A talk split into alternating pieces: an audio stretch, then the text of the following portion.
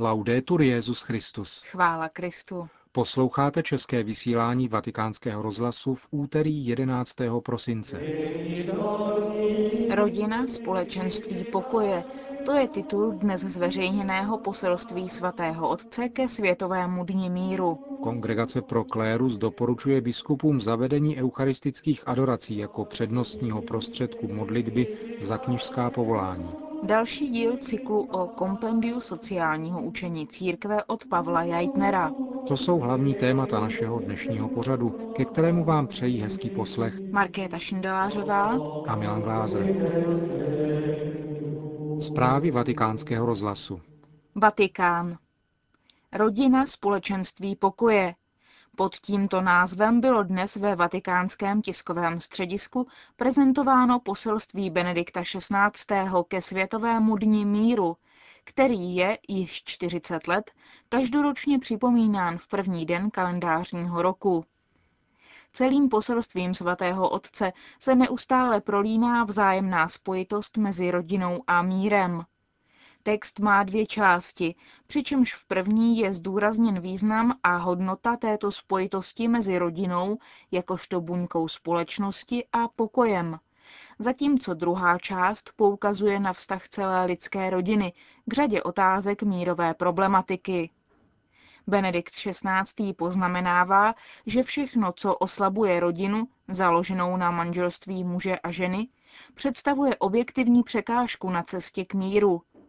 Působí-li někdo třeba, že nevědomky škody instituci rodiny a oslabuje ji, ohrožuje mír celého národního i mezinárodního společenství, neboť oslabuje instituci, která je skutečně principiální školou pokoje. Papež připomíná, že o významu rodiny a jejich právech výslovně hovoří také důležitý mezinárodní dokument, který je výdobytkem právní civilizace a má v skutku univerzální platnost. Jde o Všeobecnou deklaraci práv člověka, od jejíhož vyhlášení uplyne v příštím roce 60 let. V tomto dokumentu se tvrdí, že rodina je základní a přirozenou buňkou společnosti a má právo být chráněna společností i státem. Apoštolský stolec před čtvrtstoletím vyhlásil tzv. chartu práv rodiny, v níž upozorňuje na to, že lidská práva, byť pojatá jako práva jednotlivce, mají zásadně sociální rozměr a vyjadřují se přirozeně a podstatně právě v rodině. Popírání nebo jenom omezování práv rodiny znetvořuje pravdu o člověku a ohrožuje tím samotné základy míru, píše svatý otec v poselství, které bylo dnes zveřejněno. Poukazuje dále na to, že lidstvo představuje jednu velkou rodinu a probírá různé aspekty prosazování míru v ní. Jedním z těchto aspektů je také ochrana životního prostředí, které bylo dáno člověku, aby je střežil a svobodně a odpovědně o něj pečoval, podle kritéria obecného dobra. Papež zdůrazňuje, že v celém stvoření má největší hodnotu lidská bytost. Respektovat životní prostředí proto neznamená připouštět, že příroda, živá či neživá, je důležitější než člověk. Benedikt XVI. potvrzuje potřebu vzájemného dialogu mezi národy a poukazuje na jeho nutnost zvláště v oblasti hospodaření s energetickými zásobami naší země. Dynamicky se rozvíjející státy mají velkou spotřebu energie, která je uspokojována nezřídka na úkor chudých států, které jsou nedostatkem infrastruktur a potřebných technologií nuceny prodávat své vlastní energetické zásoby. Jejich politická svoboda je tak postupně spochybňována, protože jsou jim vnucovány formy jakéhosi područí, nebo v každém případě takové podmínky, jež jsou výslovně pokořující.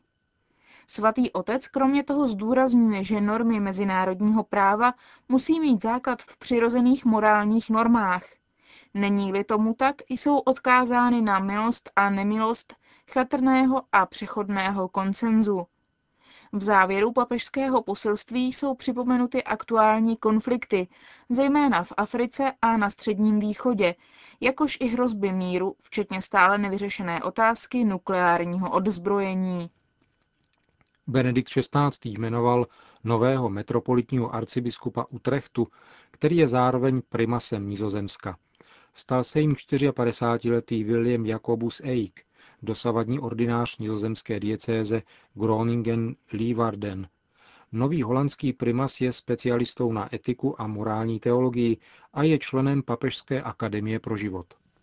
Vatikánská kongregace pro klérus zaslala všem biskupům zvláštní list, který je podepsán jejím prefektem kardinálem Humesem, ve kterém je doporučována eucharistická adorace jako přednostní prostředek modlitby za kněžská povolání. List prefekta zmíněné kongregace je datován slavností neposkvrněného početí Pany Marie a kardinál Humez se v něm vyslovuje za to, aby se v každé diecézi ustanovilo místo stálé adorace, kde by se věřící mohli modlit za úmysly svých pastýřů i za povolání ke kněžství. Kromě toho se ve farnostech, klášterech, seminářích a jiných střediscích kultu mohou organizovat příležitostné adorace za tímto účelem.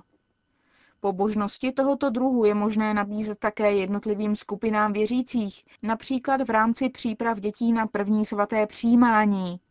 Přirozenými lokalitami adoračních pobožností jsou zejména mariánská poutní místa. Prefekt kongregace také připomíná souvislost spirituality, která spojuje kněžství nejen s Eucharistií, ale také s marijným mateřstvím. V listě je zejména řeholním sestrám doporučována již dřívějška známá praxe duchovní adopce kněží, kterým mohou pomáhat modlitbou a sebezapřením. Konec zpráv. O kompendiu sociálního učení církve. 18. část. Ochrana životního prostředí. Cyklus připravuje velvyslanec České republiky u svatého stolce Pavel Jajtner. Příroda jakožto dílo stvořitelského božího působení není nebezpečným soupeřem člověka. Bůh učinil všechny věci a o každé z nich platí, že Bůh viděl, že je to dobré. Na vrchol svého stvoření jako něco velmi dobrého stvořitel postavil člověka. Jedině muž a žena byli mezi všemi tvory Bohem chtěni jako jeho obraz. Jim hospodin svěřuje odpovědnost za celé stvoření, tedy úlohu zabezpečovat harmonii a rozvoj tohoto stvoření. V době svého veřejného působení Ježíš přikládal velkou váhu přirozeným skutečnostem. Dalek toho, aby ze sebe dělal otroka věcí, Kristův učedník jich musí umět užívat ke sdílení a utváření bratrství. Biblické pojetí světa podněcuje křesťanské chování ve vztahu k využívání přírodního bohatství a s ohledem na rozvoj vědy a techniky. Přínos vědy a techniky jsou sami o sobě pozitivní. Křesťany vůbec nenapadá, aby stavěli proti sobě díla, která vytvořili lidé svým důvtipem a silou. A boží moc, jako by rozumný tvor byl soupeřem stvořitele. Spíše jsou přesvědčeni, že úspěchy lidstva jsou znamením boží velikosti a plodem jeho nevýslovného rozhodnutí. Základním měřítkem každého využití vědy a techniky je ohled na člověka, který musí být nutně provázen postojem respektu vůči každému živoucímu tvoru. Člověk nesmí svévolně nakládat se zemí a bezvýhradně jí podřizovat své vůli. Když naopak člověk zasahuje do přírody, aniž by ji zneužíval a poškozoval, lze říci, že zasahuje ne proto, aby přírodu proměňoval, ale proto, aby jí pomáhal v tom, že se může rozvíjet podle své vlastní povahy, stvoření, jak to chce Bůh.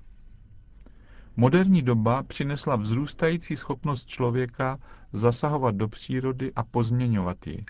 Záměr dobývat a vytěžovat zdroje převládl a nabil agresivní podoby a dnes dospěl tak daleko, že ohrožuje nejen životní prostředí, ale samotnou existenci člověka. Korektní pojetí životního prostředí nemůže utilitaristicky redukovat přírodu na pouhý předmět manipulace a využívání, ale nesmí ani přírodu absolutizovat a nadřazovat ji lidské osobě. Učitelský úřad církve zdůraznil lidskou odpovědnost za zachování celistvého a zdravého životního prostředí. Ochrana životního prostředí představuje výzvu pro celé lidstvo. Jedná se o společnou a univerzální povinnost respektovat kolektivní dobro, které je určeno všem. Je proto třeba zabránit, aby se mohlo beztrestně využívat různých tvorů živých i neživých, rostlin, zvířat, přírodních zdrojů libovolně, podle vlastních hospodářských potřeb. Odpovědnost vůči životnímu prostředí, které je společným dědictvím lidského rodu, se vztahuje nejen k požadavkům přítomnosti, ale také k nárokům budoucnosti. Jsme dědici toho, co nám odkázali minulé generace a máme užitek z práce svých současníků. Jsme zavázáni všem a proto nesmíme být lhostejní vůči těm, kdo přijdou po nás. Odpovědnost vůči životnímu prostředí se musí promítnout také do právní oblasti. Je velmi důležité, aby mezinárodní společenství vytvořilo jednotná pravidla, která by umožňovala státům účinněji kontrolovat aktivity s negativními důsledky pro životní prostředí tak, aby státy mohly ochraňovat ekosystémy a předcházet možným škodám. Životním prostředí je jedním ze statků, které tržní mechanismy nejsou z to odpovídajícím způsobem chránit nebo rozvíjet.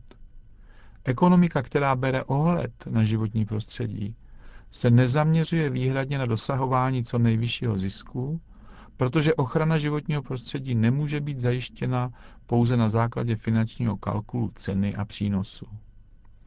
Zvláštní pozornost je třeba věnovat komplexní problematice energetických zdrojů. V posledních letech byla naléhavě nastolena otázka využívání nových biotechnologií v zemědělství, v zootechnice, lékařství a v ochraně životního prostředí. Nové možnosti, které nabízejí současné technologie, vyvolávají na jedné straně naděje a nadšení, na druhé straně ale také obavy a odpor. Moderní biotechnologie mají velký sociální, ekonomický a politický význam na místní, národní i mezinárodní rovině. Je proto nutné hodnotit je podle etických kritérií, jimiž se musí řídit aktivity lidí a jejich vztahy v oblasti sociální, ekonomické a politické. Politici, zákonodárci a veřejní správci jsou odpovědní za vyhodnocování možných výhod i eventuálních rizik spojených s používáním biotechnologií. Princip univerzálního určení statků představuje základní morální a kulturní orientaci k řešení složitého a dramatického problému, v němž se prolíná krize životního prostředí a chudoba. Tento princip se vztahuje především na vodu.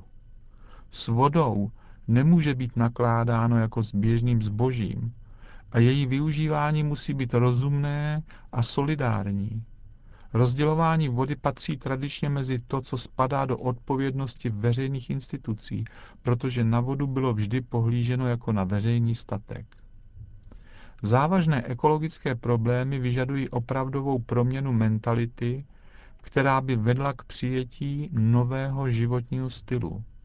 Tento životní styl se musí vyznačovat střízlivostí, umírněností, sebekázní, a to jak na osobní, tak na společenské rovině. Je nutno zcela jasně opustit konzumní logiku a podporovat takové formy zemědělské a průmyslové výroby, které budou respektovat řád stvoření a budou uspokojovat základní potřeby všech. Slyšeli jste 18. část cyklu o kompendiu sociálního učení církve. Připravil ji velvyslanec České republiky u svatého stolce Pavel Jajtner. Končíme české vysílání vatikánského rozhlasu. Chvála Kristu. Laudetur Jezus Christus.